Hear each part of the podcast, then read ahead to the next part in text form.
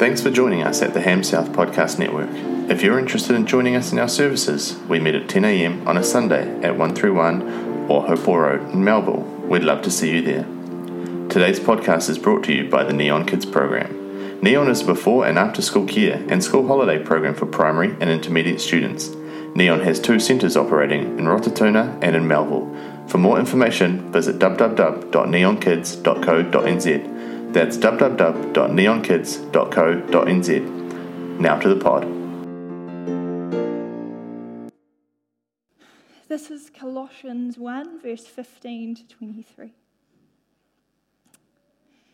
When we look at the Son, we see the God who cannot be seen. We see the visible image of the invisible God. We see the one at the beginning, the one who was with God and the one who is God. When we look at the Son, we see the beginning. We see God's original purpose, the reason everything was created. When we look at the Son, we see the firstborn over all creation. When we look at the Son, we see the firstborn over all creation. Yet this firstborn didn't come about just like any other, no. The firstborn over all creation wasn't the firstborn to be born in creation. The firstborn over all creation existed before creation, outside of creation. All of creation was for this firstborn, and the title of firstborn was given to the one, the one at the beginning, the one who was with God and the one who is God, because he would inherit the whole earth the kingdom of his Father. When we look at the Son, we see the one who always was and always is and always will be supreme. For God set him apart as supreme. Before anything else, the Son was set apart as supreme. For God set him apart as supreme before anything else. The Son was set apart as supreme and called firstborn, the one who would inherit the whole earth, the kingdom of his Father. When we look at the Son, we see the beginning. We see God's original purpose, the reason everything was created. When we look at the Son, we see the firstborn over all creation, the one who is supreme. Ko ia nei te ahua o te atua e kore nei i ke tia atu, te whānau matamua o mea hanga katoa.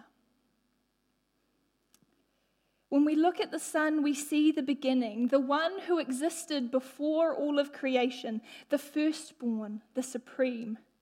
And everything, absolutely everything, finds its purpose in Him. When we look at the Son, we see the beginning and we see the source, the only source. For everything, absolutely everything, was created through him. Everything above and everything below. Everything that we can see and everything that we can't see. Everything on the earth and everything in the heavens rank after rank after rank of angels, thrones and dominions, rulers and powers, everything, absolutely everything was created through him. And everything, absolutely everything was created for him. As the Supreme One, the firstborn over all creation, the one who inherited the whole earth, the kingdom of his Father, the Son, he has majesty and power.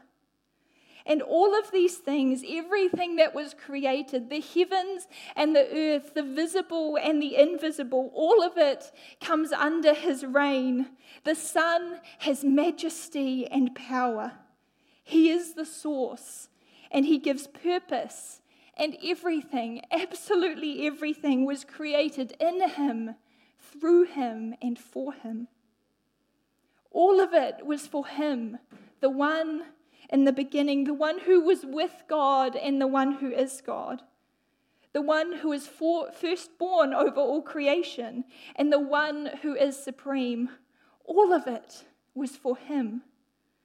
Nana hoki na mea katoa i hanga, na mea i te rangi, me na mea i te whenua, na mea i kitia ana, me na mea i kore i kitia, na torona, na kawanatanga, na rangatiratanga, na mana.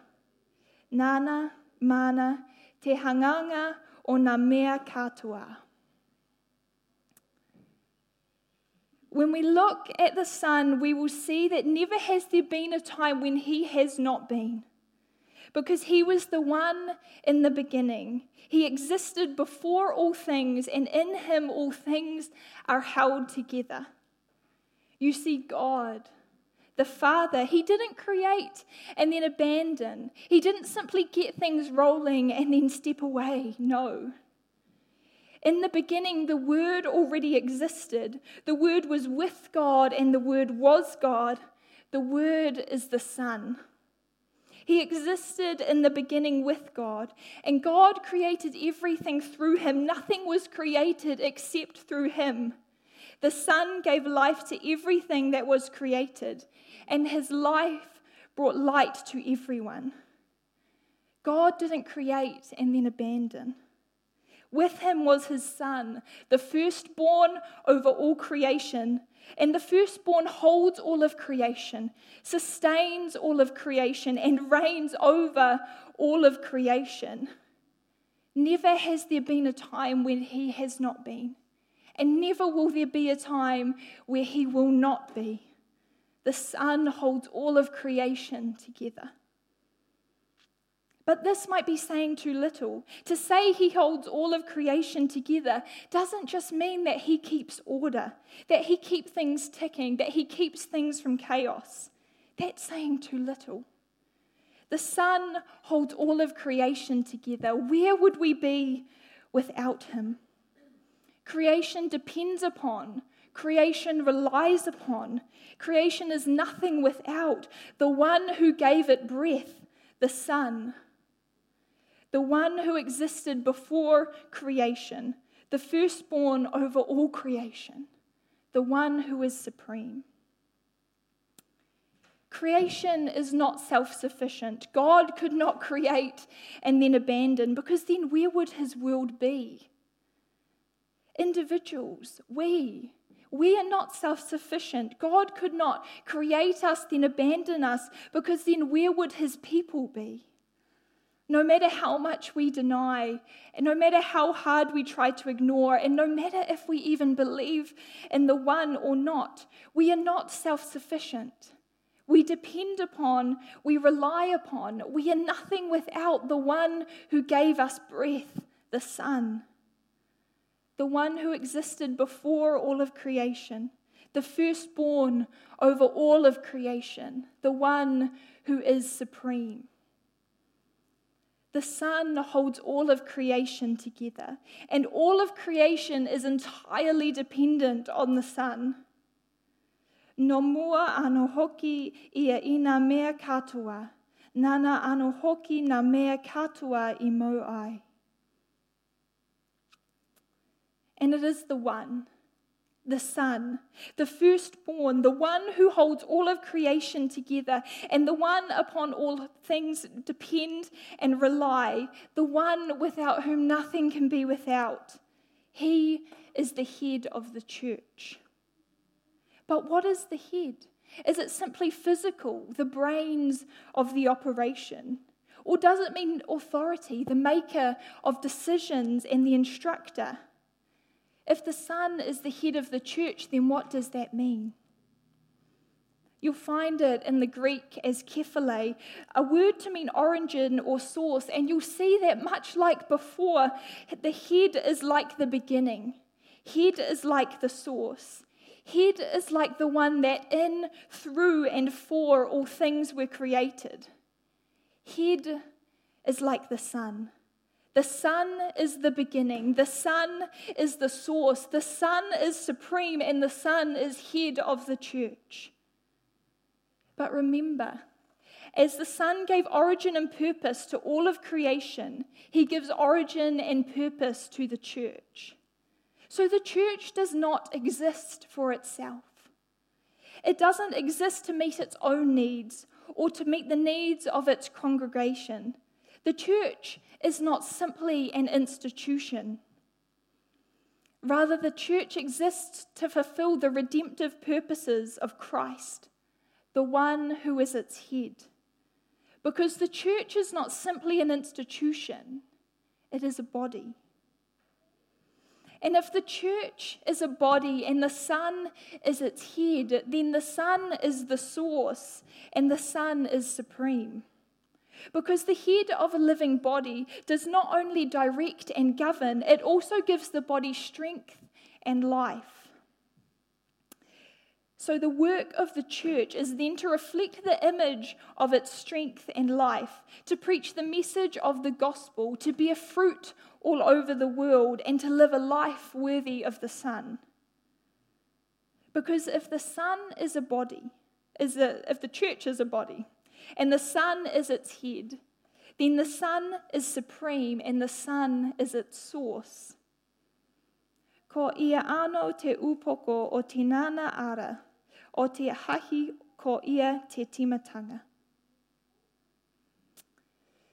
When we look at the Son, we see the one in the beginning, the one who was with God and the one who is God. When we look at the Son, we see the beginning. We see God's original purpose, the reason everything was created. When we look at the Son, we see the firstborn over all creation. Then, in becoming Christ, the Son earns title of firstborn once more, this time the firstborn from among the dead. Because I live, you also will live, he declared, being raised from the dead and opening new possibilities for all who follow, in creation and in new creation, in life and in new life. Christ is supreme that first Easter morning, when the tomb was found empty, marked the first day of what was the age to come. The age of resurrection had arrived. God wasn't leaving it till the end of time. He made sure that there still was time to save this broken world and to send the message far and wide. The time had come and the time was now. The age of resurrection had arrived and the Son had been the first. Because the goal of the age of the resurrection wasn't just for those who already believed. It wasn't just to give individual believers the hope that they may too defeat death. Because God never saw his son as head of a small body, a body of not many parts, a body of only a few devoted followers. No. The, age of, the goal of the age of resurrection was that Christ would be first, the firstborn from among the dead. And as the good news spread far and wide, more would come, more would know, more would rise, more would follow in the footsteps of the firstborn. And his kingdom would continue to grow, and he would continue to reign. Christ was the firstborn from among the dead so that in everything and over everything he might be first, he might be supreme. Te whānau matamua i roto i te honga mate, a waiho ai ia hei tuatahi i roto i mea katoa. And as I began, when we look at the Son, we see the one in the beginning the one who is with God and the one who is God. When we look at the Son, we see the one who is God God the Creator, God the Father, God the High and Exalted One, Yahweh. All of his glory, all of his power, all of his majesty, and all of his fullness came to dwell here on earth. But no longer did he dwell just by his presence. No longer was he confined to a certain place, a certain sign, or a certain time. Now, all of his glory, all of his power, all of his majesty, and all of his fullness rested in his Son, the visible image of the invisible God, the firstborn over all creation, the firstborn from among the dead born a man to live as a man, Jesus. Jesus Christ bore the image of God, revealed to us the Father's heart, and demonstrated to us God's redemptive power. All of the attributes and activities of God His Spirit, His Word, His wisdom, and His glory all are disclosed in Jesus Christ, the visible image of the invisible God. And in Him, in his Son, Jesus Christ, all the fullness of God was pleased to dwell. I pai hoki te mātua kia noho te hua noa iho o ngā mea katoa i roto ia ia. When we look at the Son, we see the one in the beginning. We see the one that in him, through him, and for him, everything in heaven and on earth was created we see the firstborn over all creation. And when we look at the Son, we see the visible image of the invisible God. God Himself made human, Jesus, to dwell amongst His people here on earth. We see the firstborn from among the dead. But to be the firstborn from among the dead, there had to be death. But God couldn't die, but He needed to die. To, put his, to save his creation and his people, God needed to put an end to death. So he sent his son, the one who bore his image and all of his fullness. And it was his son, Jesus, who had to die. To be the firstborn from among the dead, there had to be death because creation had fallen out of harmony with God. It was no longer what it had been in the beginning when it was very good. The world was now corrupted, disordered, and ravaged by sin, but God still loved it. Sin had defaced Christ's work in creation, but Christ still came to bring creation back into harm, bring back order to this world of disorder, and to bring creation back into harmony with its creator. But it wasn't pretty, it wasn't nice. For the sake of this world, the Son had to give his life. The one at the beginning, the firstborn over all creation, the one who is supreme. All of that was stripped from him. And when all that he, said, he had was stripped from him, and he hung naked, humiliated, beaten, weak, mocked, shamed, betrayed, and alone, on a cross like a criminal, it wasn't pretty. It wasn't nice. Blood suggests to us death by violence, and the mention of the cross reminds us of shame and humiliation. These are not things to be associated with a king, a firstborn, a supreme, the head of the church, shamefully crucified. But blood can also remind us of Christ's atoning sacrifice. God's purpose was never to judge or to destroy, but to reconcile, renew, bring peace, give hope. And the cross is a symbol of a new relationship between God and his people. A relationship that overcomes, a relationship that brings peace. Everything that was broken everything that was dislocated, disjointed, or lost, everything created that had fallen out of harmony with its creator needed to be brought back into harmony with God. The conflict had to be replaced by peace. And the peace has come through the Prince of Peace himself. As his blood washed down from the cross, peace was found. A hei runga i a ia he hauhanga rongo ki a ia ma ngā mea katoa. I te mea ka mau nei i a ia te rongo, i rungu i ngā toto o tono ripeka. Hei runga ano i a ia, a hakoa he me no te whenua, a hakoa he me no te rangi. And each and every one of us here today, we are all like case studies, our lives as living testaments to what Christ can do. You and me and all of creation, we are all the same. We turn our backs on God and we give Him hell. We don't control our minds. We don't fix them on what is good, noble, and pure. Instead, we think rebellious thoughts of Him and against Him. We turn our backs on God and we can give Him hell. We are all the same. And in our new life, God makes us all the same. We don't look the same, we don't talk the same, we don't think the same, and we don't act the same, but we are all redeemed. We have all been reconciled.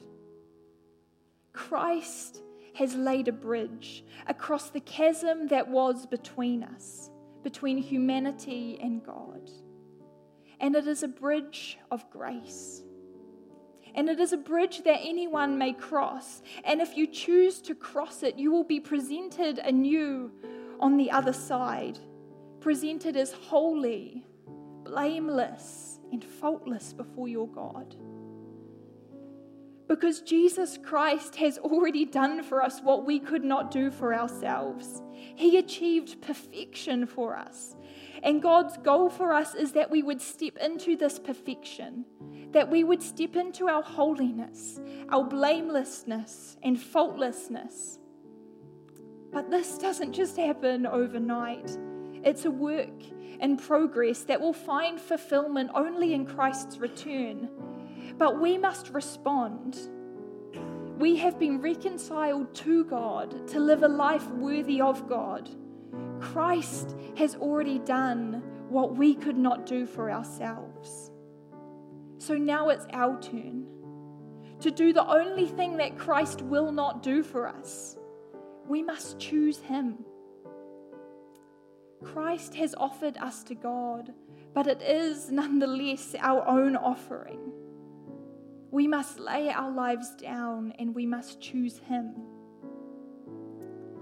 We don't want to be like the Colossians, unsteady and wavering, constantly swayed by every new teaching, every new idea, every new spirituality. And we don't want to be like the seed that was scattered in the shallow earth quick to bloom, but even quicker to fade.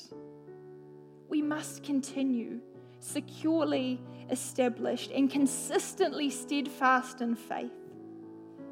And we must not shift from the hope, the hope that is promised to us in the gospel. Who would want to walk away from a gift like that? When we look at the Son, we see the one at the beginning, the one who was with God and the one who is God. We see the firstborn over all creation, the one who is supreme.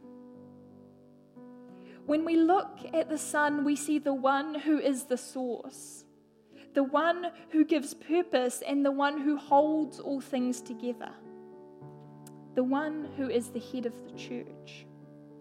When we look at the Son, we see the firstborn from among the dead Jesus Christ, God's own Son, shamefully crucified. But when we look at the Son, we see the eternal sacrifice.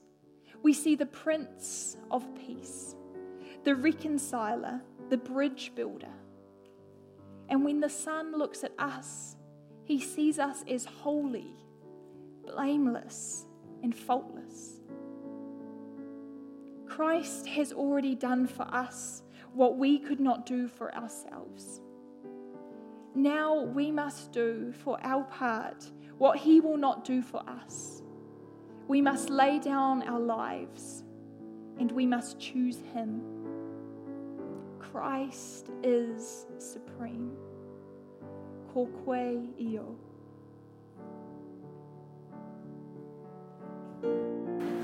Thanks again for joining us for this week's message. Before you go, we'd like to thank our sponsor, Neon Kids Program. Neon is a before and after school care and school holiday program for primary and intermediate students. Neon has two centres operating in Rototuna and in Melville. For more information, visit www.neonkids.co.nz. That's www.neonkids.co.nz. Thanks again.